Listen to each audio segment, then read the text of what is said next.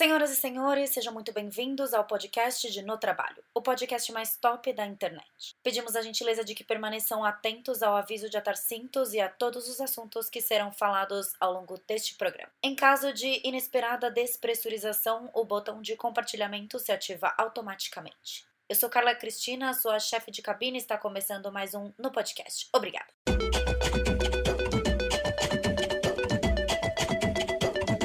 Oi, pessoal, estamos em mais um episódio de No Podcast. Finalmente é tipo um oi sumida, sabe? Tipo, eu vou e aí eu fico um tempo sem aparecer e volta. É tipo boy lixo. Claramente eu sou um boy lixo no podcast. Mas estamos aqui, né? Finalmente, porque quem é vivo sempre aparece, para gravar sobre um assunto muito especial e que é um assunto que está em pauta nos últimos é, meses. Acho que no último um ano tem muito se falado sobre isso. A gente já falou sobre saúde mental, né? Já adiantando o tema. E eu trouxe claramente uma convidada, porque não tem a menor possibilidade de eu gravar esse conteúdo sozinha. Então eu trouxe a Bruna Bergamini. Pode entrar, Bruna! Olá, gente, tudo bem? Quanto tempo? Estamos aqui de novo. Para quem não me conhece, eu sou a Bruna, sou psicóloga e trabalho com abordagem psicanálise. Já participei de alguns podcasts aqui, né, com a Carla. Quem já acompanha já deve ter visto. Quem é novo, muito prazer. Muito prazer e ouçam os outros episódios, que tem é, muito episódio muito legal episódio com a participação bom. da Bru. E aí, hoje a gente tá aqui para falar de saúde mental, mas de uma abordagem um pouquinho diferente, porque eu, eu até comentei isso com a Bru e, e que eu tava conversando com algumas amigas. Eu tenho um grupo só para falar de Big Brother, e aí é um grupo que tem umas meninas da faculdade. E aí a gente tava conversando e tal. E aí a gente. Eu perguntei para elas, né? Falei, e aí, meninas, eu queria saber de vocês como é que tá esse. Se nesses últimos meses, assim, tipo, desde que virou o ano, vocês estão sentindo uma exaustão mental pior do que o ano passado. Porque o ano passado a gente cancela, joga fora, ignora que ele aconteceu, porque foi muito difícil. É, e aí, em 2021, parece que essa exaustão mental veio com tudo. E aí eu falei, puta, vamos falar disso, porque eu acho que se eu eu mandei essa mensagem no grupo e tem tanta gente sentindo isso, pode ser que eu não esteja sozinha e que as minhas seguidoras também estejam passando pela mesma coisa. Então, vamos falar sobre esse assunto. E aí eu te chamei aqui justamente para a gente falar disso, perguntar, primeiro perguntar para você se sim, né, na sua abordagem ali com seus pacientes, claro que você não vai abrir nomes, né, a gente sabe, uhum. mas se você tem notado que as pessoas realmente estão mais exaustas, mais ansiosas mentalmente nesses últimos meses.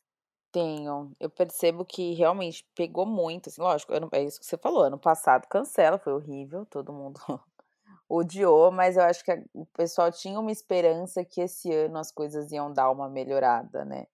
E aí, com notícia de vacina, enfim, e aí a gente tava numa esperança e de repente, bum, não, não melhorou nada, tá pior, não tem mais perspectiva nenhuma, então parece que o que dava, tava dando um pouco de fôlego era conseguir pensar que uma hora ia acabar, né? E aí parece que. Essa hora não chegou, né? Não chegou, e aí a gente ficou mais perdido ainda e mais desesperado ainda, né? Assim, do meu lado aqui também, é, a gente teve férias coletivas no meu trabalho. Acho que muitas empresas acabaram dando férias coletivas porque não estava fazendo tanto sentido, né? Você estender o trabalho até ali as festividades e tudo mais. E aí, esse, esse período entre Natal e Ano Novo, eu não fiz nada, né? Tipo, eu fiquei em casa, eu não fiquei com a minha família. E aí meu namorado veio para cá, a gente acabou passando esses dias todos juntos, mas acho que também o fato da gente estar tá em casa sem fazer muita coisa, sem sair para lugar nenhum, você meio que continua naquele universo de que você tá no mesmo lugar sempre e você uhum. se sente enclausurado, né? Tá vivendo, mas você não vive muitas coisas, né? É sempre aquilo ali dentro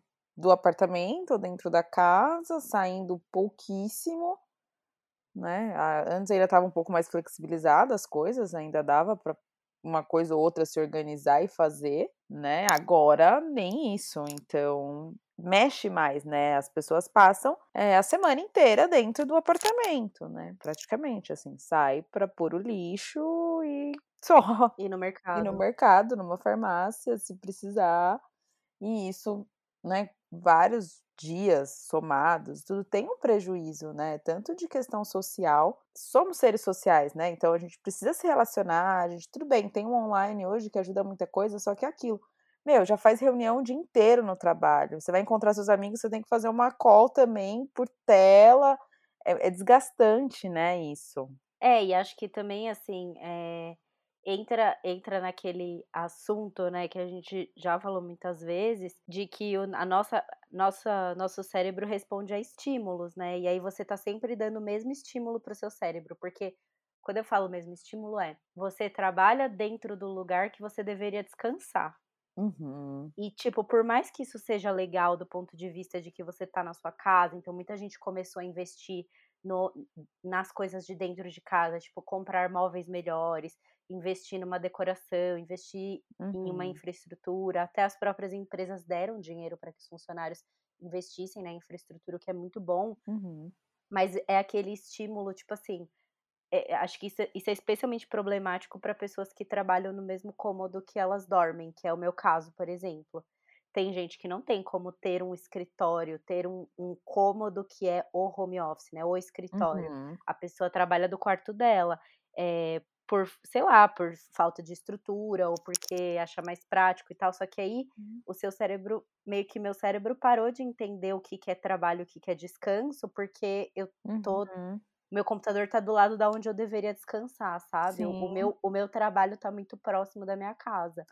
É, não tem aquele tempo que você usava, né, normalmente no trajeto, para ir desligando, para ir pensando em outras coisas, para, né, e, e, e, se colocando no, no modo estou indo para casa descansar ou viver a minha vida para além do trabalho, né? Meio que ficou tudo junto e misturado. E é aquilo, você está trabalhando de casa, você precisa fazer mais uma coisa e você não tem nada para fazer, porque não é que você tem um compromisso, você não pode sair, você não, né?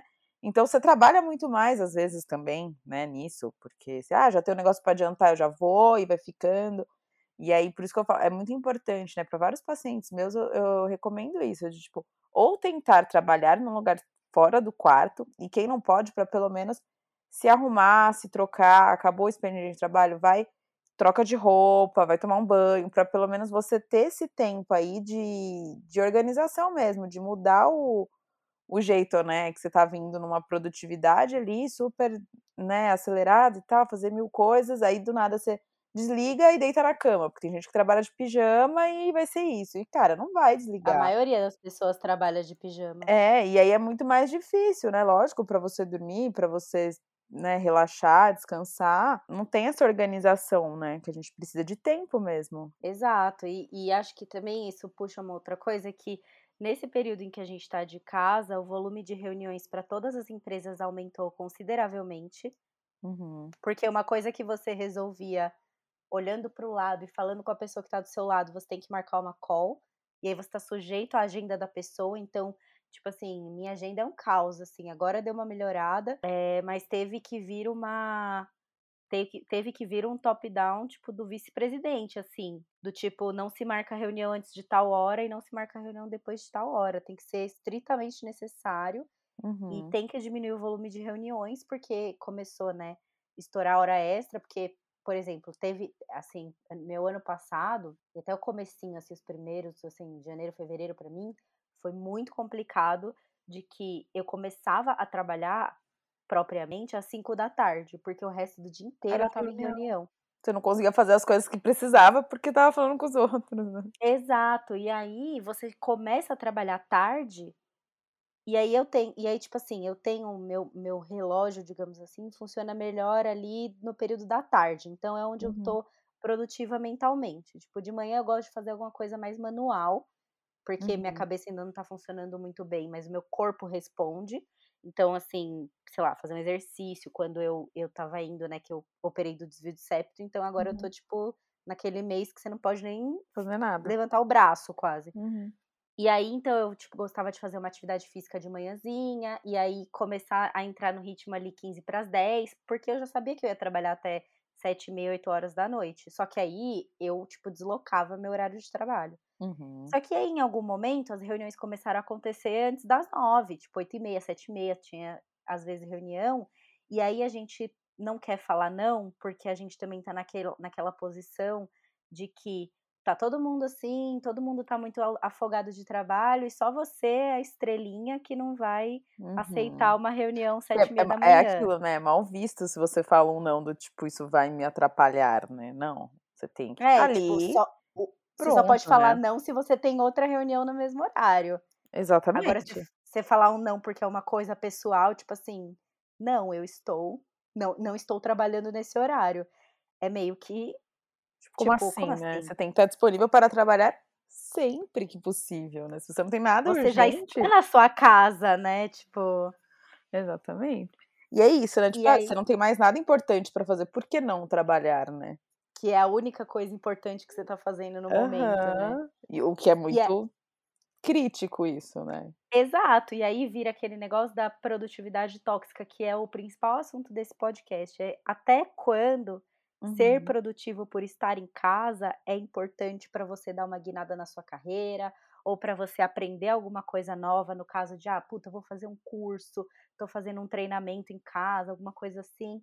Até quando essa chavinha vira e se torna uma coisa tóxica, porque daí a gente vai entrar em assuntos que a gente já falou hoje, como é o assunto de ansiedade, né? O Brasil, desde 2017, eu fui fazer as pesquisas para o podcast hoje, e desde 2017 o Brasil lidera o ranking da, das pessoas mais ansiosas do mundo. Desde estamos em 2021, né? Então a, o relatório veio até 2020. Desde 2017 a gente lidera esta posição. E é muito isso, né? O quanto essa ansiedade ela não está ligada com, com, a, com, a nossa, com essa estrutura aí, né? De, é, das empresas, de trabalho, de que, tipo, tanto disso, até de relacionamento também a gente pode questionar. É, por exemplo, você tem que estar tá sempre produ produzindo, você tem que estar tá sempre é, disponível. pronto, disponível, né? Desempenhando bem, senão você não serve, senão te tiram e colocam outro, né? E isso é muito coercitivo, assim, é uma coisa que deixa a gente mesmo ansioso. Então, assim, eu tenho que estar tá sempre desempenhando bem, eu tenho que estar sempre me matando, dando o meu melhor, me destacando sempre, porque senão eu perco tudo que eu tenho, né? E se eu não tenho um trabalho, se eu não estudo, ou se eu, sei lá, né, não, não vou bem nessas coisas, automaticamente eu sou um fracasso, porque a nossa sociedade hoje, ela é sucesso, hoje em dia na nossa sociedade, é você ter um emprego bom, você ser estudado e você ter uma renda financeira ali ok, né? Ok para mais. Se não, esquece, você pode ser o que for, é sempre atrelado a isso. Então, gera muita ansiedade, muito sofrimento psicológico isso, né? A questão do trabalho. Assim. Da nossa, da, da geração dos nossos pais e a nossa, né? Talvez a próxima geração comece a mudar isso, mas a geração dos nossos pais e a nossa geração, você se define pelo que você faz da vida. Uhum. Então, tipo uhum. assim, o seu trabalho te define. Sim. Então é tipo, ah, sei lá, puta, eu sou a Carla, eu tenho 29 anos e eu sou gerente de produto numa empresa multinacional de cosméticos. Uhum. Isso é, aí é tipo é uma coisa. Agora, se a gente mudasse isso para minha outra ocupação. Uhum. Ah, eu sou a Carla, tenho 29 anos, eu sou criadora de conteúdo no Instagram. Uhum. Isso, é, isso te leva, né, a um outro julgamento. Sim, parece que são duas pessoas totalmente diferentes, né? Quando você lê assim, se a pessoa não conhece, você faz um perfil, né, um preconceito totalmente diferente. Na verdade, é a mesma pessoa, né? Exato. É a mesma pessoa. a mesma pessoa. É que nem e, eu. Por exemplo, eu sou psicóloga, tenho um consultório e agora eu tenho uma loja online. É a mesma pessoa fazendo as duas coisas, mas o peso que tem você falar uma coisa e você falar outra é totalmente diferente. E isso te define como que as pessoas vão te tratar também, né? Uhum. Então é, é muito Black Mirror, né? As estrelinhas é de acordo com que, quanto você ganha, com quem você conhece, quem você é, uhum. quem, quem, é seu círculo de amigos. Total. E isso vai gerando uma ansiedade em cima da gente. Vai, porque gera um comparativo e uma frustração muito grande, né? Exato. E, e esse e aí, assim, isso vai aumentando e esse cenário aumenta mais, porque, assim, eu tava fazendo uma live esses dias sobre esse assunto, e aí é, a live era com uma maquiadora. Nós duas estamos passando por um momento de extremo estresse e ansiedade, não só nós duas, como o Brasil inteiro, porque do lado dela, a gente está num contexto de pandemia, ela é maquiadora, ela trabalha com cinema, enquanto as coisas estiverem suspensas, ela não pode trabalhar. Então uhum. a ansiedade dela é porque ela não tem trabalho, ela não pode Sim. trabalhar. E aí a minha ansiedade do meu lado é porque eu tô trabalhando demais. E aí eu não consigo, né? tipo, a cabeça trava no raciocínio, mas as duas nesse contexto de pandemia. Então, assim, é, não é só quem está trabalhando demais que está sofrendo com ansiedade, hum, é quem está sem emprego. Quem não pode. Porque o outro Ou... também causa um mal, né? Do tipo, eu não consegui produzir, eu não consegui fazer. Exato. E, e, e quem está trabalhando e que tem que ir em loco tá ansioso por outros motivos, porque uhum. pode ser que pegue coronavírus, pode ser Fica com pessoa... medo todo dia. Exato, ela tem que pegar um transporte público, o transporte público tá lotado, e aí ela pode ser que pegue alguma coisa e ela não e ela passe para algum familiar que aí fique em estado grave. Então, uhum. tá todo uhum. mundo vivendo nesse contexto de pressão, né, de tensão, uhum. e nada tá colaborando para que a gente se sinta menos tenso. Cada um vai, vai sentir onde o calo aperta mais, né? Aí cada dinâmica, cada vida, cada questão pessoal vai vai interferindo mais, né? Porque aí pega na personalidade de cada pessoa também, né? Sim. Tem pessoas que talvez não ficariam tão ansiosas de ter tanto trabalho ou de não ter trabalho, e tem pessoas que vão ficar super, né? Ou, por exemplo, de ter que sair, tem pessoas que não vão ficar ansiosas, mas tem pessoa que vai ser o caos na terra para ela, vai ter que ser sair todo dia para ir trabalhar, né? Que aí pega um pouco na, nas neuroses de cada um ali, que choca mais. Né? Exato. Né? O que é muito difícil. É, é uma situação que tá ruim para todo mundo, né? Não tem. É, não tá tem tá ninguém aqui que está se beneficiando, né, desse, de tudo isso. Eu cheguei no limite. Eu não suporto mais. Puxando esse assunto um pouquinho de falando um pouco de ansiedade, desde o final do ano passado, o Ministério da Saúde começou a conduzir uma pesquisa para avaliar um pouco da saúde mental dos brasileiros. E aí a primeira etapa ela foi realizada entre os meses de abril e maio de 2020, onde eles entrevistaram mais de 17 mil pessoas em todo o território nacional, e o resultado foi que 86,5% dos entrevistados estavam enquadrados em algum tipo de ansiedade patológica. 86,5% é da população entrevistada. Isso é muita coisa.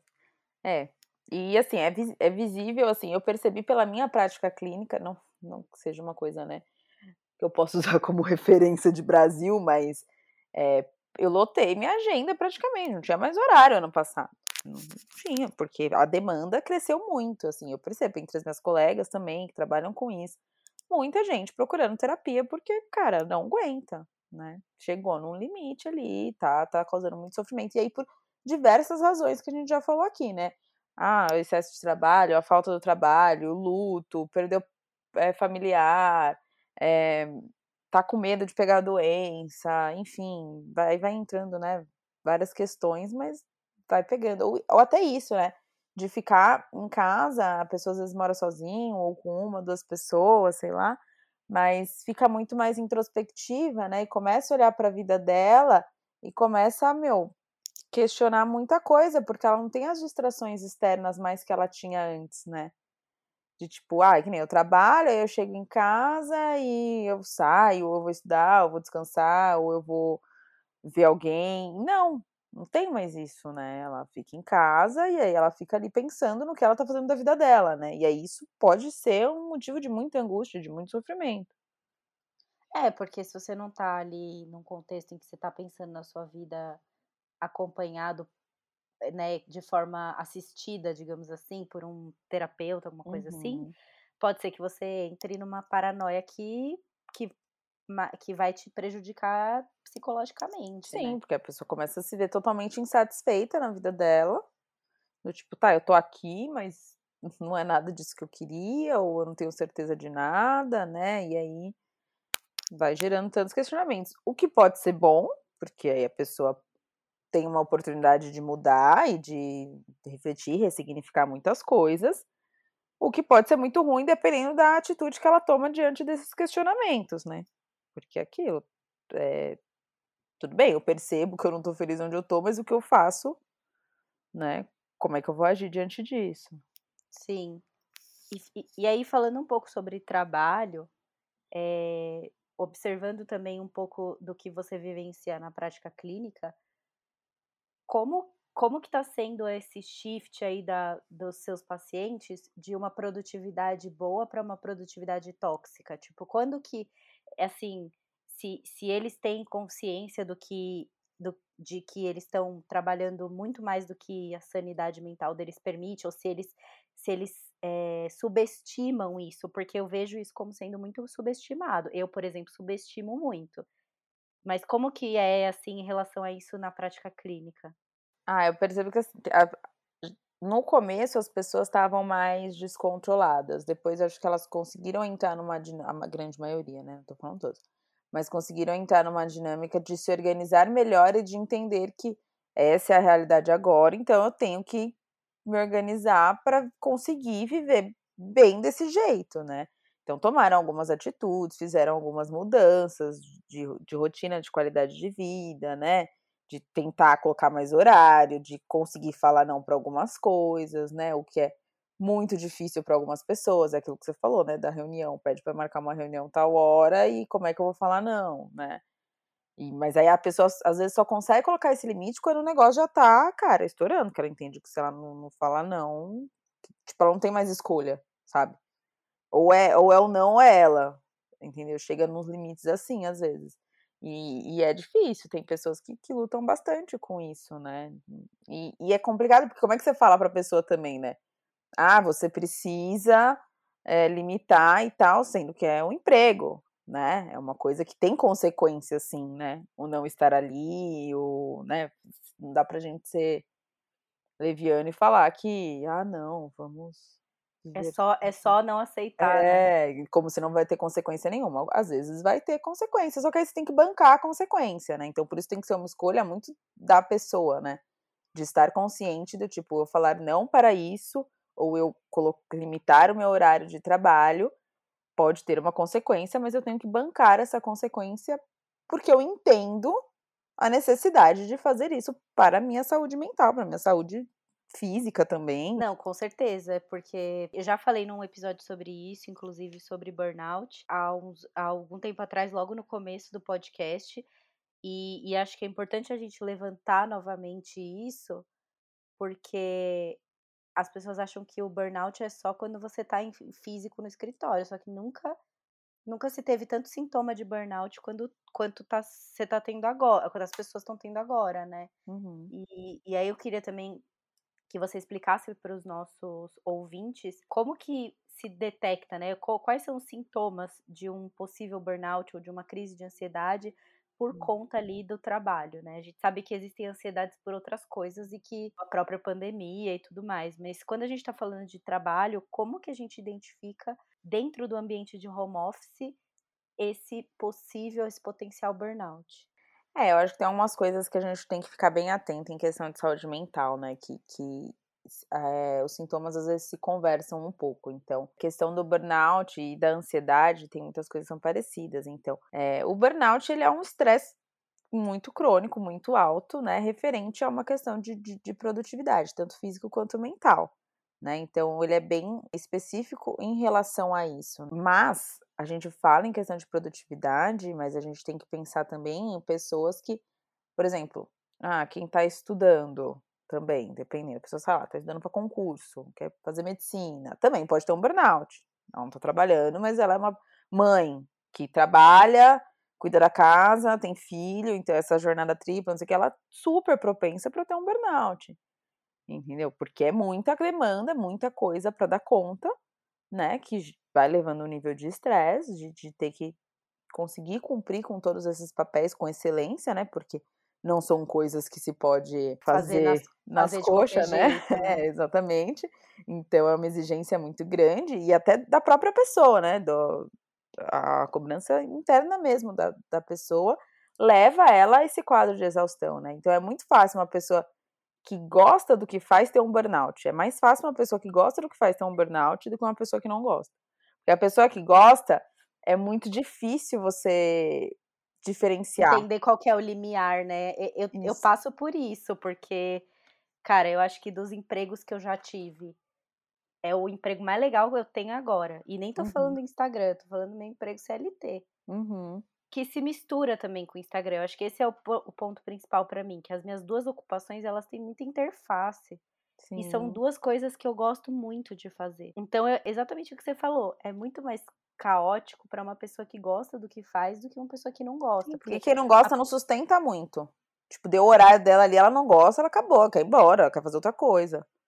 Entendeu? Agora, quem gosta, vai indo, né? Não, e, e, e, e, acho que também tem aquele ponto que dá um é, um. é um mecanismo de compensação, um certo prazer que a gente tem quando a gente conclui uma tarefa. Então, Sim. Então, tipo, você tem uma lista ali de coisas para fazer, você dá um check em uma delas, isso te dá uma sensação de prazer ali é instantaneamente. É super reconfortante. Acho que também se torna tóxico porque a gente já tá tão ansioso, generalizado, né? Que qualquer uhum. coisinha pequena que te traga o um mínimo de recompensa, você quer, você quer replicar muito. o comportamento. Uhum. Então, tipo, é, é. E aí você se torna uma pessoa de excessos, né? Porque aí é excesso de trabalho, porque você quer ter essa sensação de, de cumprimento das coisas, de, de, dar o, de cortar o item da lista. Que esse ato, até o ato físico, né? De você Sim. cortar um item, né? Você riscar um item da lista. É, um é porque é visto como uma conquista, né? Tipo, conquistei isso, fiz isso. A sensação é essa. Né? Estava lendo uma, um artigo da Harvard Business Review, é, seis causas de burnout, né? A primeira é o excesso de trabalho, mas o excesso de trabalho não só pelo contexto de pandemia, que a gente está tendo mais reunião e que a gente está tá sendo exigido mais do funcionário ali de CLT, de que ele tenha, de que ele entregue mais porque pessoas foram mandadas embora ou uhum. que a própria empresa está ali num cenário de tentando se recolocar ali no mercado e aí tem novos projetos, novos planos. Só que esse workload também é um ciclo ali desse sentimento de falta de controle, né? Você sente que você não tem controle da situação uhum. e você quer ter controle. Mas disso você tem, né? Do que você precisa fazer para trabalhar, você tem um pouco. Então isso dá uma alivia a ansiedade por um lado, né? É, porque aí você tem essa sensação de que eu tô fazendo e vem a recompensa, né? Uhum. Você não você não tá se sentindo recompensado no todo porque uhum. você está trabalhando demais, mas você consegue riscar os itens da sua lista e isso te traz uma sensação de recompensa que você quer replicar. Então, quanto mais hum. você tenta fazer essas coisas para te reconfortar, mais coisas você coloca na lista e mais você trabalha, né? Uhum. E aí vira é. tipo um ciclo. Sim, total. Porque a pessoa quer o tempo todo tá, tá se sentindo bem e fazendo e útil, porque é aquilo, né? Hoje a gente vive numa sociedade de desempenho. Então, a sensação de eu estar desempenhando, de eu estar conseguindo fazer meu trabalho, de eu estar checando ali, é muito boa, né? Então, eu quero isso sempre porque é isso que eu tenho no momento. Eu cheguei no limite. Eu não suporto mais. Tudo isso, né, também o fato de você. E tem outras coisas também, né? Você tá trabalhando numa equipe que você não tem confiança, que você não gosta, né? Que você não se dá bem. Isso também uhum. pode gerar ali um estresse, porque você está sempre em uhum. conflito com essas pessoas, né? Acho que também agora, nesse contexto em que a gente está mais longe, é muito mais fácil você ter um conflito com alguém, porque você não está ali sentindo aquela pessoa, vendo o que, que, o que, que realmente uhum. ela quer uhum. dizer. Então, isso pode ser que vire uma bola de neve. Sim. E aí tem aquele sentimento de, ah, eu tô sendo injustiçado, né? Tô sendo injustiçado pelo meu chefe, porque ele não enxerga que eu tô me matando, tô sendo injustiçado pelos meus colegas de trabalho porque ninguém me entende, tô sendo injustiçado pela situação Tem do país. todo um ruído né? na comunicação, né? E isso falando de pessoas que já se conheciam, né? Que já tinham um ambiente ali, já se conheciam e foram pro online. Porque eu tenho pacientes que ou mudaram de emprego nesse meio, ou começaram a trabalhar. Então, assim, não conhecem ninguém fisicamente, conhecem todo mundo online. Então é muito diferente, né? Você não sabe o, é, o jeito daquela pessoa, como é que é, então é mais, mais complexo também, né? Não, Se e, enturmar. e também a gente, a gente fala da. Eu, a galera fala que não gosta de ligar a câmera e tal. Eu sou uma pessoa que às vezes eu não curto ligar a câmera, mas hum. nesse contexto é muito importante estar com a câmera aberta, porque aí você consegue pelo menos ver como que a pessoa tá reagindo, né? Sim. Porque às vezes a pessoa fala meio. Momento, né? É, exato. Às vezes a pessoa fala meio duro, é o jeito dela, mas se você olha para ela na câmera, ela não tá com aquela expressão uhum. de que ela uhum. quer discutir, que ela quer brigar. Ela é o jeito dela, então ela tá normal, só que ela fala às vezes meio dura e tal. E aí, também eu também enxergo, tá? Não sei se é, é uma coisa que você também vê, que a competitividade entre colegas de trabalho nesse período aumentou muito. Sim. Porque tá todo mundo, tipo assim, você vê um, o seu o seu colega de trabalho trabalhando até online 10 horas da noite, você meio que se sente na obrigação Sim. e aquilo, às vezes a pessoa tá online 10 horas da noite, ela precisa de alguma coisa sua, né? E aí ela manda uma mensagem. E aí você vê que a pessoa tá mandando uma mensagem e fala, pô, rola isso, né? Ou final de semana, às vezes, a pessoa procura ou fala, questiona, e aí se você não responde, você fala, pô, ela tá trabalhando e eu não, né? Daí você se sente culpado por você não estar fazendo uma coisa que você não deveria estar fazendo mesmo, porque não é seu horário de trabalho, né? Exato. Eu acho que essa pandemia também quebrou muito essa coisa do horário de trabalho, justamente por isso que a gente, pelos motivos que a gente estava falando, né? Uhum. De tipo, ah, você já tá na sua casa, você já tá perto da sua família, e, e acho que cara, quem é mãe, você deve ter pacientes que são mães que, uhum. puta, eu não consigo nem imaginar, porque se eu, se eu já tô me fudendo aqui, se eu não tenho nem filho, imagina quem tem, assim. É difícil. Assim, para as mães é muito difícil, para as crianças também, que eu tenho paciente que é criança e, meu, é da dó, assim, as crianças o dia inteiro em casa também, aula online, eles não aguentam mais, não conseguem prestar atenção igual, um monte de problema escolar tá surgindo, assim, muita coisa. É, eu tenho certeza, principalmente as crianças, né, nessa fase de desenvolvimento, vão ter sequelas lá na frente com certeza. De criança pequena de um, dois anos, três, que não tem interação com outras crianças. A criança nasceu, dois anos da vida dela quase dentro de casa. Né? Uma criança Interagindo de... só com adultos, né? É, uma criança de três anos, vai. Tava começando na escola, parou, um ano dentro de casa. Então, tudo isso que eles estão perdendo, né? Interagindo só com adulto e não, não pode ir num parque, não pode ir numa praia. Não... né? Exatamente, porque vai ficando aquela coisa caótica de tem que ter muito equilíbrio, muito tentar sempre fazer o melhor, mas assim, às vezes na somatória dos dias é muito difícil, porque o estresse vai acumulando, né? E olhando para esse ponto de ansiedade patológica e da necessidade de se procurar ajuda, porque eu também eu faço terapia, não com a Bruna, obviamente, né? Porque uhum. tem aí um ponto de que a gente é amiga, então, né, nem rola. poderia, mas mas é, esses últimos dias eu tenho conversado bastante com a minha psicóloga e ano passado eu não fui nenhum médico para ver, né, para cuidar da minha saúde, então também comecei a negligenciar minha saúde.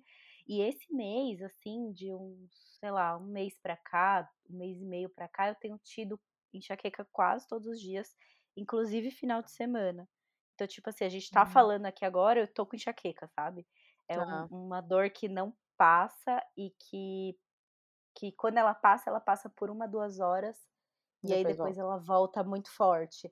E, e, e aí eu, eu, eu sou o tipo da pessoa que sempre tende a subestimar esse tipo de coisa, né? Até por conta do Instagram, tipo, eu abro o Instagram, eu, ali, eu, todo momento que eu abro o Instagram, eu tô trabalhando, só que eu não me, me toco disso, eu não percebo isso. Uhum. E aí, nessas últimas semanas que eu tenho tido mais enxaqueca e que a minha produtividade caiu muito, e, tipo, não é que a minha produtividade caiu porque eu não queria trabalhar, eu queria trabalhar, mas eu não conseguia. Sim, eu tá não, doendo. Meu, meu, não, e também porque meu cérebro, eu não conseguia fazer uma conta de um mais um, assim, tipo, uhum. não só pela dor, mas o é, é aquilo, meu cérebro né? não funcionasse. A gente não para, mas o corpo faz a gente parar às vezes. Né? Isso é uma, uma coisa muito importante da gente conseguir autoavaliar, porque às vezes a gente não tá sentindo os sinais que tá tendo, né, de que o negócio tá extrapolando, até a pessoa começar a ter um sintoma físico, né? E aí pode ser uma enxaqueca, pode ser uma crise de ansiedade, pode ser o coração acelerando, enfim, né? Aí cada um vai ter tremor, né? Os, os... Comportamento mais raiva, mais agressivo. Sim, irritabilidade, insônia, né? E aí isso tudo são sinais de que, cara, alguma coisa não tá indo bem. Que precisa olhar, precisa remanejar. Então, eu preciso dar uma descansada, preciso dar uma esparecida. E não é nem é, aquilo, né, do, do não trabalhar. É saber fazer, ter momentos de descanso e entender qual a necessidade de descanso que você está naquele momento. Você precisa de um descanso físico, você precisa de um descanso mental, você precisa, sei lá, fazer uma coisa que você gosta, né? Eu acho que isso é muito importante reconhecer, tipo, ah, eu tô cansada fisicamente, eu tô com sono, preciso dormir, ou não. Tipo, eu não tô com sono, eu tô dormindo bem, mas minha cabeça tá a mil, eu não consigo parar de pensar, um monte de pensamento acelerado toda hora, eu não consigo focar em nada, que cada hora vem um pensamento e eu começo a viajar, né? Então, é um sinal que sua mente está muito agitada, que você precisa tentar dar uma acalmada. Então, sei lá, Pode fazer uma meditação, pode procurar alguma coisa que você gosta, que te distraia, que prenda sua atenção, que você goste, né? É, tem várias maneiras de, de conseguir fazer esse descanso, né? Exato. E, e nessas últimas semanas, que eu tenho passado muito por isso, é, meu namorado ele evita chamar minha atenção porque ele não gosta de conflitos no geral. Uhum. E eu, uhum. eu sou uma pessoa que eu não tenho problema nenhum com conflito. Até porque eu tenho lua em Ares, então, tipo assim, eu sou bem treteira. Bora pra mas... treta. É, exato. Do, né, tipo, nessa treta entre fulano e ciclano, eu tô do lado da treta. Tipo, uhum. eu. E, e, ele é totalmente o oposto nesse sentido, assim. Ele não gosta de brigar, ele não gosta de chamar a atenção das pessoas, ele é muito amoroso, assim, sabe? Com todo mundo. E aí. É, eu fui na ginecologista e aí ela me falou, né, me orientou, Carla, é, ela, né, a gente fazia tempo que a gente não tinha consulta, então ela refez um monte de pergunta, e ela começou a perguntar como é que eu tava, né, no meu estado mental ali, e aí ela falou, Carla, eu sei que você faz terapia, isso é muito importante, converse com a sua terapeuta, mas eu acho que você deveria consultar com um psiquiatra. Uhum. Porque é, eu acho que sua ansiedade, seu estresse chegou num nível aí que Tá mais do que uhum. é, e mais do que isso vai te causar mais sintomas físicos e aí é, uma coisa é você começar a tratar tipo quando já tá grave, mas quando você ainda tem o que fazer, uhum. do que você ter que sair para ir, ir, ir para um hospital e ficar uns e ficar tipo internada porque você teve um, um ataque. E aí falei com a minha psicóloga sobre isso, né? É, acho que pode ser até outro tema de podcast, porque a minha uhum. ansiedade se manifesta através de uma compulsão muito, muito forte por compra. Eu sempre fui compulsiva, tá. sempre tive uma tendência a ter um comportamento compulsivo, e aí eu comecei a ir nessa psicóloga especificamente para tratar uma compulsão por compra. Uhum. E aí ela, e aí nas, nessas últimas sessões a gente tem conversado bastante sobre isso e tal, e aí é sempre que ela percebe que eu tô muito ansiosa, ela pergunta como é que tá Tipo, como é que, como é que estão as compras, né? Uhum. E aí, nessas últimas semanas, eu, tipo, soltei a mão do cartão de crédito. E aí, sabe assim, quando uhum. você, tipo... E foi uma coisa assim, é, para quem é, já tratou de uma compulsão, ou quem entende o mecanismo da compulsão, é uma coisa que você não consegue hum. controlar. Quando você vê, você já, já foi. fez. Uhum. Não é que você consegue parar antes de acontecer. Óbvio que, sei lá, dois anos consultando com essa psicóloga, eu melhorei muito esse aspecto. Uhum. Mas quando, a, quando eu tô em pico de ansiedade ali muito alarmante, eu tô. Tipo, eu, eu, eu não consigo saber, eu não consigo distinguir o que eu tô fazendo. E aí, quando eu vejo, tipo. Só vai, né? Quando eu vejo, eu já, eu já vejo, tipo, a notificação da compra no aplicativo do cartão. É, tipo, uhum. nesse nível, assim. E aí. E aí, assim, ela ela me recomendou também, falou, uhum. Carla, é bom você procurar ajuda de outros profissionais também, porque Sim. tem coisas que a gente precisa para evitar um, uma ajuda, uma coisa pior, né, no futuro, porque é isso, vai acumulando e tudo bem. Agora você já percebe que rola isso, essa questão da ansiedade, essa questão da compulsão, que isso já to vai tomando uma proporção maior, que vai trazendo um prejuízo na sua vida, querendo ou não, né? Se isso começar a aumentar mais ainda, vai trazer muito mais, né? Questões de crise, de sintoma físico mesmo, porque aí a pessoa aí derruba. A pessoa tem crise quase todo dia, duas vezes no dia, né? Sei lá, aí depende do caso. Tem gente que tem crise todo dia, tem gente que tem três no dia, tem gente que tem uma na semana, mas é um desgaste muito grande, né? De corporal, físico mesmo, né? E emocional, porque a pessoa vai se sentindo cada vez pior, porque não sabe como parar, não sabe como melhorar, não sabe o que fazer, nada que faz parece que resolve, porque né, melhora na hora, mas depois acontece de novo. Então é uma coisa mesmo que o medicamento é bom, porque às vezes a pessoa não, não vai conseguir sair mesmo sozinha, precisa dessa muleta, que chega numa questão química cerebral mesmo que perde o controle, assim, não adianta ter pensamento positivo, descanso, meditação, que não, não dá conta. É, e às vezes a gente tem um certo preconceito, né? Uhum. E, e, eu, eu sou uma pessoa, como eu te falei, tendo muito a subestimar esse rolê da produtividade tóxica. para mim é. Uhum. para mim é tipo, não tô fazendo o suficiente, preciso fazer mais, preciso entregar mais, porque é esperado de mim, porque. E aí a gente se coloca tanto nessa posição de comparativo, tipo, eu tô sempre me comparando com colegas de trabalho, só que essas colegas de trabalho também estão trabalhando muito mais do que elas deveriam. Então eu tô me comparando com uma pessoa que já tá indo além do limite dela. E aí a minha régua muda, né? Porque você começa a pensar, tipo, pô, a fulana tá trabalhando 10 horas por dia e eu tô trabalhando 8.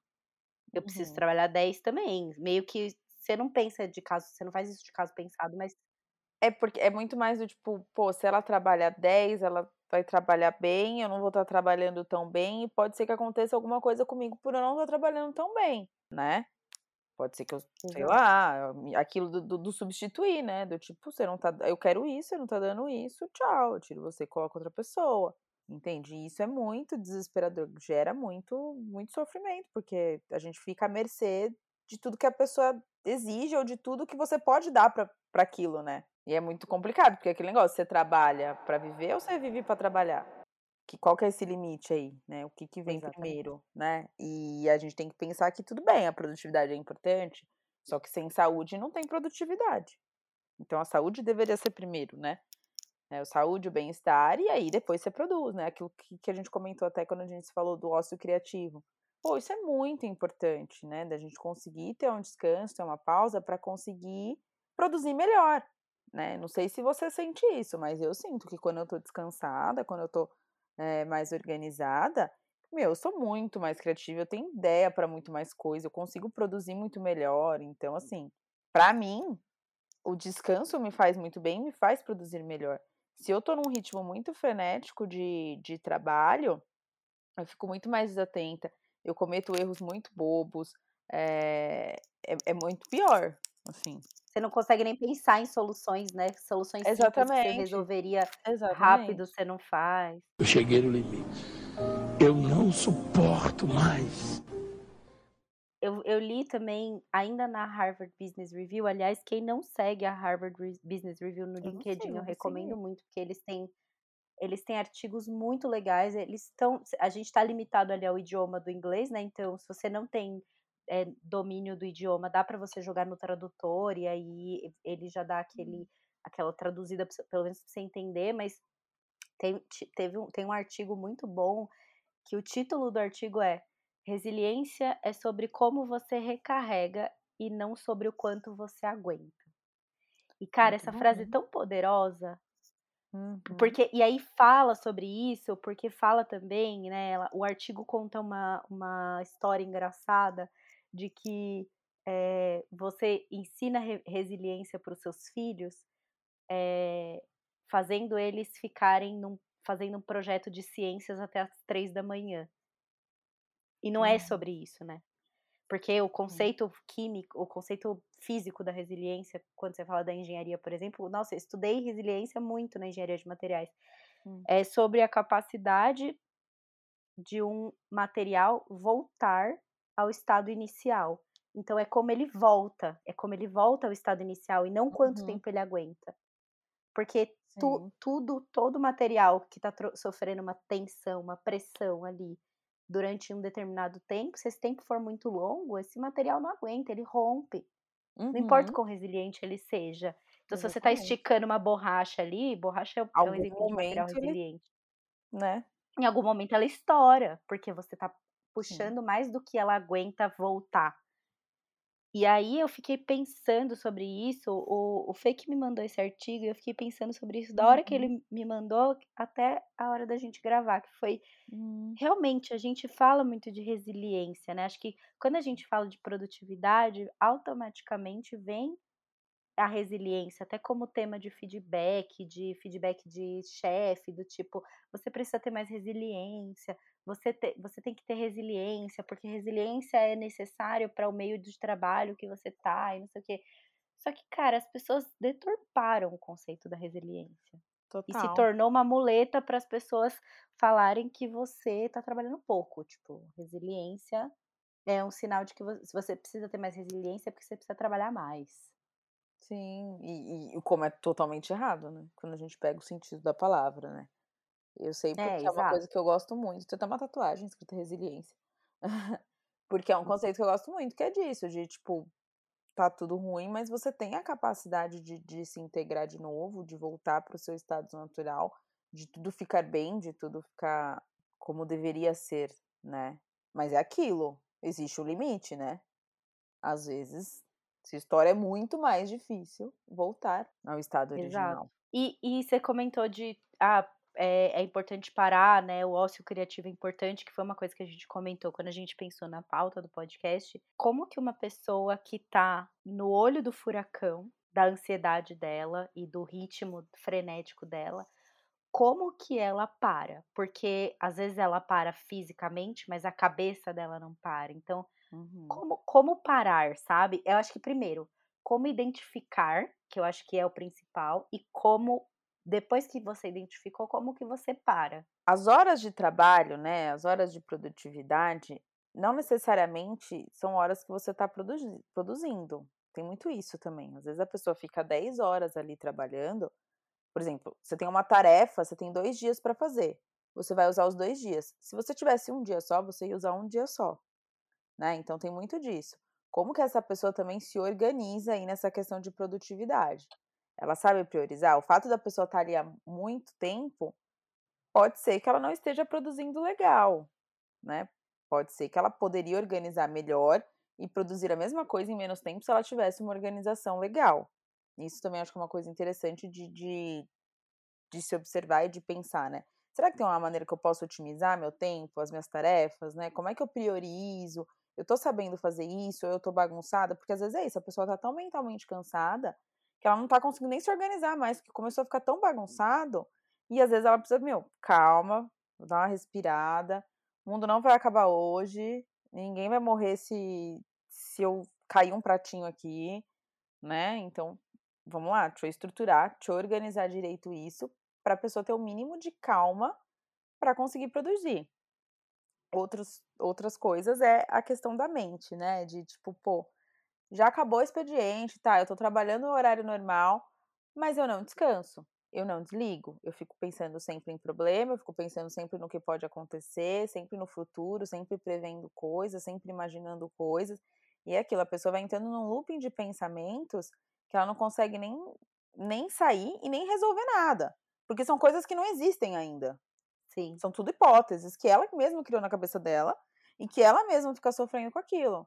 E eu falo, a gente tem a gente tem que ter o poder sobre os nossos pensamentos. O pensamento veio, tá, eu entendo que isso é uma preocupação para mim, mas isso não é uma verdade, né? Isso não é uma coisa que está acontecendo agora. É, eu não posso fazer nada sobre isso agora, né? Muitas vezes não, não tenho que fazer à meia-noite, numa sexta-feira, sobre um problema do trabalho. Então, assim, Sim. tentar desligar e falar, quando chegar na segunda, eu vou pensar nisso e vou tentar. Porque né? E, e é difícil ter, ter esse exercício, né? De sair desses pensamentos, né? Então, eu gosto muito de usar uma técnica de ter um caderninho ou bloco de notas, sei lá, e cada um vai. E escrever, né? Se é uma coisa que te tira muito sono, que te prejudica muito, presta atenção, escuta as suas preocupações, dá. É, é válido o seu sofrimento, né? Se isso está aparecendo com muita frequência, são pensamentos válidos anota, tira ele, leva para terapia, conversa com um amigo, mas não fica pensando ali só na sua cabeça, naquele looping de pensamentos que não resolve nada, só vai te deixando angustiado, angustiado e cada vez mais em desespero. E aí às vezes a pessoa tem até uma crise, né, um ataque de pânico, alguma coisa assim, por conta desses pensamentos. Né? Outra coisa que é legal também, meditação, né, o mindfulness quem tiver interesse, vai, vai um pouco atrás, né, de, de, de, ler sobre isso, de praticar no dia a dia, que é colocar atenção plena nas coisas que você está fazendo. Então, é, eu vou fazer um café, é, eu vou prestar atenção no café que eu estou fazendo, vou prestar atenção só nele, não em um milhão de coisas que podem acontecer no meu dia, sabe? As coisas vão acontecer, não adianta eu ficar pensando né? Então, ah, eu vou pôr o pó aqui, eu vou esquentar a água, eu vou sentir o cheiro, eu vou saborear, eu vou tomar. E, e, com essa atenção mesmo, de tipo, estou me propondo a prestar atenção nisso. E tô falando do café aqui, mas pode ser qualquer outra coisa, né? É, pra gente tentar dar uma desligada da mente, porque às vezes é difícil falar, ah, não vou pensar em nada. Não tem como não pensar em nada. Você tem que colocar alguma outra coisa que não seja motivo de aflição, de preocupação, de angústia no lugar.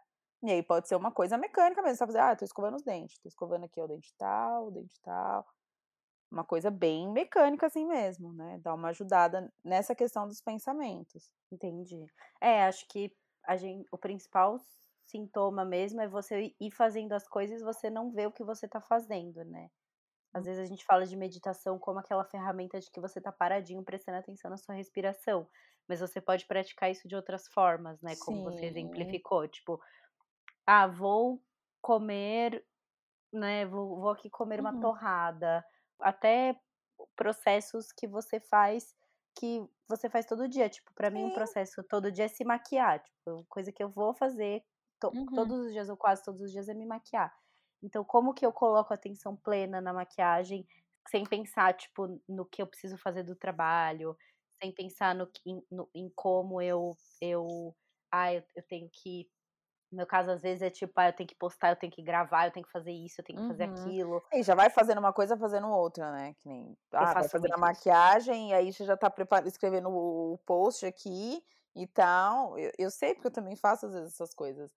Comer, por exemplo, né? Vai, vai almoçar, aí você tá almoçando, você pega o Instagram ali, fica almoçando, você nem vê o que você come, você nem presta atenção na quantidade que você come, né? E porque você está fazendo outra coisa. Então, são situações que às vezes você pode evitar esse excesso de estímulo, né? Porque aí entra um estresse também, que não é nem de produtividade, é excesso de estímulo. Então, você está ouvindo música, e você está escrevendo um negócio, respondendo, lendo mensagem, sei lá, e aí você está almoçando ao mesmo tempo.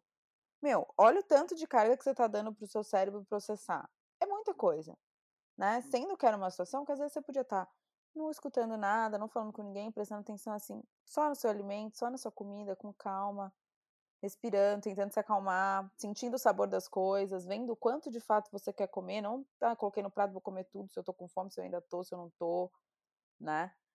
É uma coisa que também acho que dá para colocar um pouco mais no dia a dia, né? Só que precisa se forçar, né? Dá um trabalho, porque não é uma coisa que é automático nosso. É isso que eu ia falar. Eu, eu tenho muito hábito de fazer isso, e, tipo assim, ah, vou me maquiar enquanto vejo notícias, ou vou me maquiar enquanto ouço música, ou vejo, sei lá, o Big Brother do dia anterior. Eu, então, eu tenho essa, esse hábito de fazer coisas manuais fazendo outras coisas. Uhum. Porque eu não. Eu, eu tenho. É mecânico, muito... né? É fácil, você não precisa. É, eu, te, eu tenho um certo medo, aqui sendo muito honesta, eu tenho um certo medo do silêncio. Uhum. O silêncio me assusta, sabe? Acho uhum. que porque o, o, o, com o silêncio vem. Não tem distração, pensar né? em, É, e pensar em coisas que eu não quero pensar. Ou então, sei lá, tipo, acho que no momento em que eu tô aqui, tem, rola uma ansiedade, né, bastante forte aqui. É meio que se eu, se eu tô em silêncio, eu quero eu, eu, não, eu, eu, vou começar a pensar na minha na minha ansiedade na minha uhum. é, no, no, que eu no que tá me afligindo e aí o negócio é que era para ser uma né? distração boa vira um sofrimento sim só que é aquilo a gente precisa ter tempo para o sofrimento também porque ele vai aparecer então aí aí ele explode em sintoma né às vezes. Exato. Então, se a gente não dá vazão para ele, se a gente não verbaliza, se a gente não canaliza, e aí eu digo, cara, escreve, chora, vai para terapia, aceita que isso é uma angústia, que isso é um sofrimento, que isso é uma dificuldade sua. É, não quer dizer que vai resolver do dia para noite, mas é, saber que, que isso existe, que isso tá aí, né? Porque eu percebo muitas pessoas nesse mecanismo aí também. De vai se distraindo, vai se distraindo, vai se ocupando, vai se ocupando, e aí, pum, explode. O negócio sai. É aquilo. Se a gente não para para se ouvir, o corpo faz a gente parar. É, e, e é um exercício constante, né? Não é um negócio que você faz uhum. hoje e você não vai precisar fazer nunca mais, né? Porque uhum. a chance de você perder o controle disso de novo é muito fácil. fácil. É fácil. Porque rola aquele negócio do, do, do, FOMO também, sabe? Do Fear of Missing Out. Tipo, que nem, ah, o, o, episódio do BBB, o podcast que saiu e eu quero ouvir, e aí eu quero me maquiar, e aí eu preciso ter tempo de fazer as duas coisas, então eu vou ouvir, porque eu quero estar por dentro, eu quero saber o que aconteceu, né? E aí nisso a gente vai se atropelando às vezes, né? Porque é, é muita coisa para estar tá inteirada, para dar conta. E tem algum, além disso, né? Além dessas recomendações que você já fez, tem alguma outra, é, sei lá, uma leitura, um, algum documentário na Netflix, um, um, algum canal de YouTube, alguma coisa que você recomenda? Pode até ser aplicativo de meditação ou aplicativo de alguma coisa Ó, que você acha legal. Tem algumas coisas legais. Tem aquele do documentário da Netflix, Explicando a Mente, que acho que a gente já até falou dele aqui em algum podcast, que ele explica bastante coisas em questão de ansiedade, assim, legal. Tem aquele aplicativo Zen também, é bem bacana. Tem um, um da Netflix agora que é aquele Headspace também, que vai fazendo as meditações guiadas e tal. Para quem nunca teve contato, experimenta, né? Vê como é que é, é uma coisa é, é bacana, é legal, mas você tem que estar tá, tem que estar tá disponível, né? Tem que estar tá querendo. Não adianta também forçar um negócio que às vezes não está disponível. É que tem muita gente que não curte, na verdade não é que não curte, né? É que se acha muito agitado para fazer meditação. Sim. E é mesmo, né? Só que assim, é diferente você fazer uma meditação guiada, porque é aquilo, a pessoa tem a ideia de que ah, eu vou ficar ali prestando atenção na minha respiração e não pensando em nada. Não, às vezes, dependendo da meditação, ele vai falando coisas e você vai prestando atenção e entrando naquilo e aquilo vai te acalmando, né? Então, normalmente tem algumas que são assim que são mais fáceis. E outra, faz uma meditação curta. Meu, se você é uma pessoa agitada, não vai fazer uma meditação de meia hora que você não vai dar conta, né? Faz uma de cinco eu, minutos. Eu sou super. Faz uma de cinco minutos. Cinco minutos você consegue, entendeu? Uma menor, né? É, procura um tempo que você sustente. E aí, com o tempo, quando isso for ficando mais fácil, você vai aumentando. Né? É muito difícil você ficar cinco minutos realmente prestando atenção na sua respiração. Qualquer pessoa, até eu, que sou uma pessoa super calma, de boa, é difícil né? Eu me pego distraindo. E viajando. Aquilo. Viajando, nossa mente vai, mas aí você volta. Ah, ó, me distraí aqui, pensei nisso. Volta. Distraí aqui, pensei nisso. Volta, né? Não é parar de fazer porque se distraiu é justamente treinar esse exercício do, do, voltado, desligar. Tem dois livros também que eu acho legal que falam um pouco disso. É Sociedade do Cansaço, não sei se o pessoal já, já ouviu falar, ele tá bem famoso. E tem um do Christian Dunker também, que é Neoliberalismo como Gestão do Sofrimento. Mas aí ele entra mais numa questão política mesmo, né, de, de, de sociedade, que fala sobre como o neoliberalismo causa esse sofrimento, essa questão da produtividade, do trabalhador. E é uma coisa mais filosófica e política para quem gostar aí também. Tô anotando tudo aqui pra gente colocar depois no corpo da tá. no corpo do nosso texto. É, e acho que assim, do lado aqui de uma pessoa que é muito agitada e que tinha dificuldade para meditar, eu comecei exatamente como você falou, com cinco minutos. É, tem meditação, o aplicativo de meditação da Natura ah, ele tem. tem várias medita tem um aplicativo grátis e ele tem meditações tipo meditação de sono. Cara, meditação de sono da Natura eu nunca lembro, eu nunca lembro do final. Eu nunca cheguei até o final. É uma meditação de 13 Olha. minutos que você dorme antes dela acabar. É Maravilha. É e tem também outros aplicativos como Insight Timer, tem vários aplicativos de meditação. Sim. E essa recomendação de, tipo, começar pequeno é o auge, assim, muito boa, porque você começa com uma meditação de 3, de 5 minutos, Isso. e aí você vai fazendo essa de 3 e 5, e aí quando você vê, acaba a meditação de cinco minutos e você sente que você poderia ter ficado mais tempo ali. Uhum. E se a gente for parar pra pensar, cinco minutos não é nada. Todo mundo consegue cinco minutos no dia para fazer uma meditação, né? Hum. Então, é, é começar pequeno. O se colocar, o ter como meta também, a gente tem como meta a produtividade, o crescer no trabalho e tudo, mas ter como meta uma qualidade de vida. Porque o que eu percebo que veio muito, né, né, com a pandemia é que as pessoas viviam muito pensando no futuro. E com a pandemia o futuro ficou muito incerto, né? Então as pessoas têm muita dificuldade de viver só o hoje. Que hoje é só o que a gente tem, na verdade, né? A gente fica, eu sei que a gente fica planejando o futuro e pensando no passado, mas na verdade tudo que a gente tem é o hoje. E o nosso hoje que vai fazer o nosso futuro. Então, como é que você vive o seu hoje? Você vive bem? Você tem cinco minutos para se cuidar? Você tem cinco minutos para fazer uma coisa que você gosta? Ou para olhar para você? Enfim, que eu acho que as pessoas vão esquecendo disso, de olhar para o dia que você tem. Elas ficam tão pensadas no planejamento, no futuro, no que vai acontecer, que a vida tá passando, tá acontecendo aqui no agora e vai embora, né? Se perde. Exato. E aí, quando você vê, já passou. Tipo, quando você vê, você nem sabe o, o que você comeu no café da manhã, porque você tava tão. Né? é. tão, tipo, louco, tão, tão frenético que você nem percebeu é, que você estava fazendo. Tipo, ah, eu não planejo as minhas refeições, né? Eu não, eu não sei o que eu vou comer porque eu não tenho tempo de parar para pensar como eu vou me alimentar. Isso é preocupante, né? É, uma coisa que não deve ser assim, né?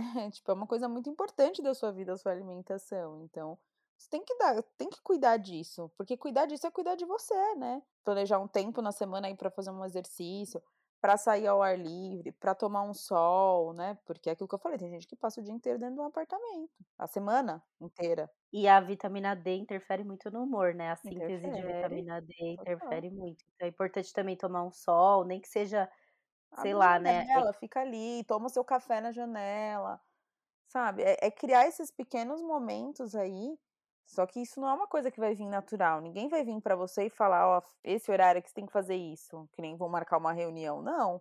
Você vai ter que se propor, você vai ter que pensar, você vai ter que organizar e colocar coisas possíveis na sua rotina, né? Sim. Dá um trabalho. Eu cheguei no limite. Eu não suporto mais.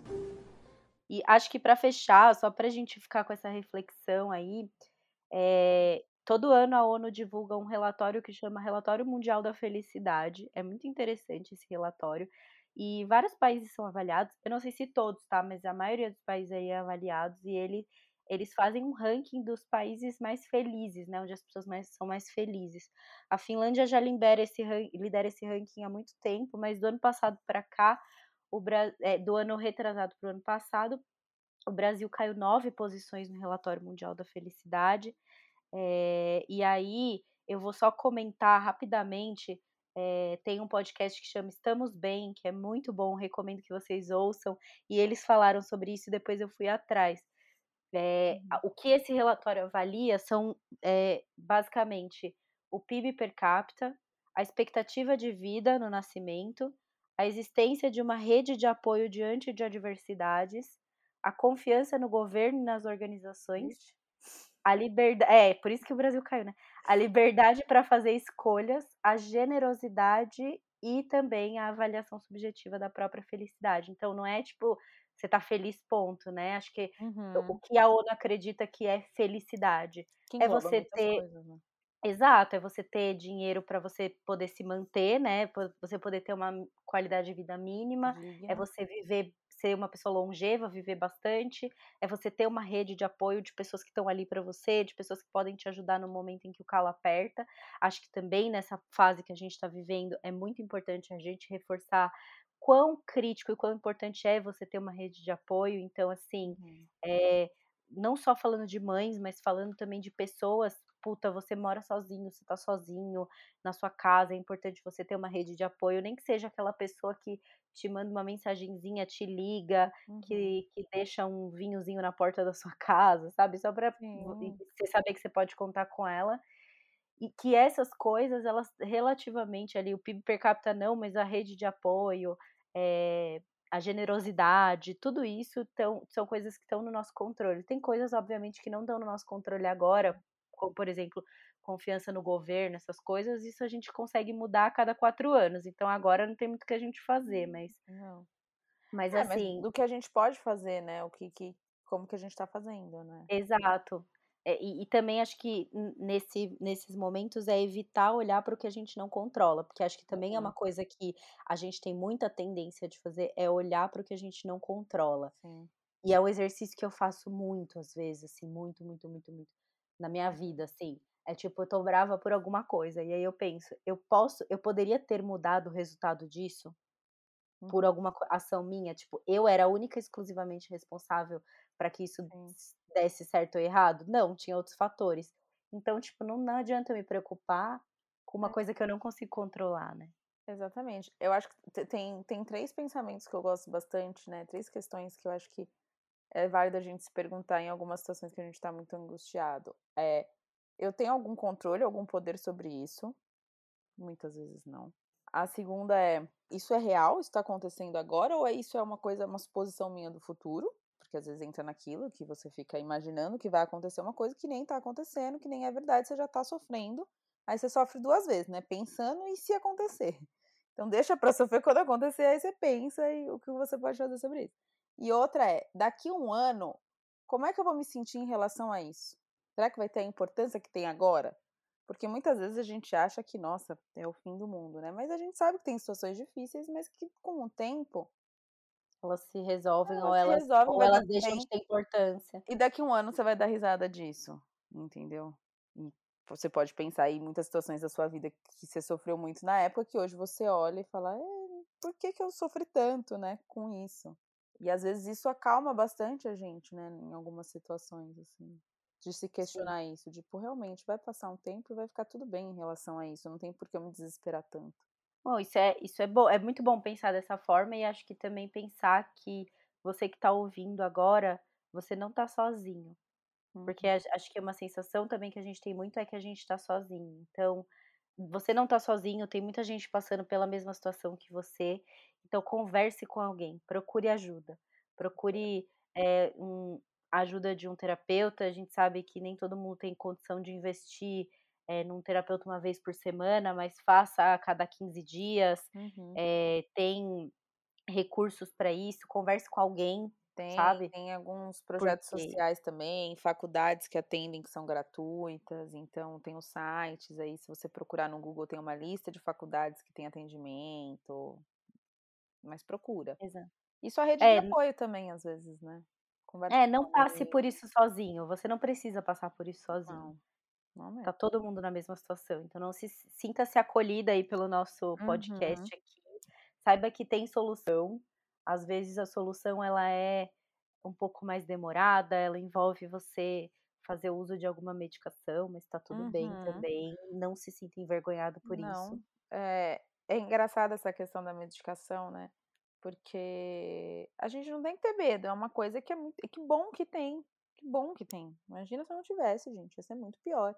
Né? Você tá com uma dor de cabeça, você toma um medicamento para passar. Se tá com uma dor de estômago, você faz um tratamento e passa. Você tá com um problema de saúde, você faz um tratamento. E com saúde mental é a mesma coisa, né? Não tem que ter medo, não tem que ter receio. Tem muito rótulo, tem muito estigma e a gente tem que tirar isso mesmo, porque só atrasa e só faz a pessoa sofrer por mais tempo. E aí, quando a pessoa começa o tratamento e começa a melhorar e, e, e vê que a qualidade de vida dela é outra, ela fala: por que, que eu não fiz isso antes? Porque é um preconceito muito bobo mesmo, assim. Tem que se cuidar. Se precisa tomar, que bom que tem, que bom que podemos utilizar desse recurso. Arrasou, Bru. Queria te agradecer. É, é sempre muito bom ter você aqui. Quem quiser seguir a Bru, Bru, fala aí suas redes sociais para que você seja seguida aí pela galera. pc.brunabergamini e já faz o jabá da sua loja de acessórios ah, também. É, também tem uma loja, um e-commerce agora, tá? É Femina com dois M's, ponto acessórios lá no Instagram. Bastante semijoias lindas para vocês que gostam aí, mulherada que tiver afim. Vai lá conferir que tá bem legal. E é isso, obrigada mais uma vez por me chamar, é muito bom. Esses podcasts são sempre ricos, né? A gente interage bastante, então Sim, espero ter ajudado. já traz, já traz mais convidadas para adiantar um spoiler aí e estender o convite para a Bruna de que o nosso próximo tema de gravação vai ser a crise da meia-idade. Ai, quero. Acho muito legal, acho muito legal. É, vai ser um podcast com a Carol Coelho, que também é super parceira aqui do nosso canal uhum. de podcast. Então, vamos colocar nós três aqui numa sala para discutir crise de meia-idade, porque para mim ela já tá vindo. Nossa, total. Então... Vou fazer 30 esse ano, né? Eu faço 30 É, eu também faço 30 esse Nossa, ano. Dá um, dá um desesperinho. Dá, dá, exato. Então, a Carol já passou por isso, então a gente vai fazer aí um apanhadão de dicas da crise de meia-idade, como lidar com ela, e aí vai ser muito bom ter você também no podcast. Gosto, topo, super topo. Vamos organizar. Obrigada, amiga. Obrigada mesmo. Obrigada eu. Então é isso, gente. Até mais, até o próximo. Até, beijos. Beijinhos.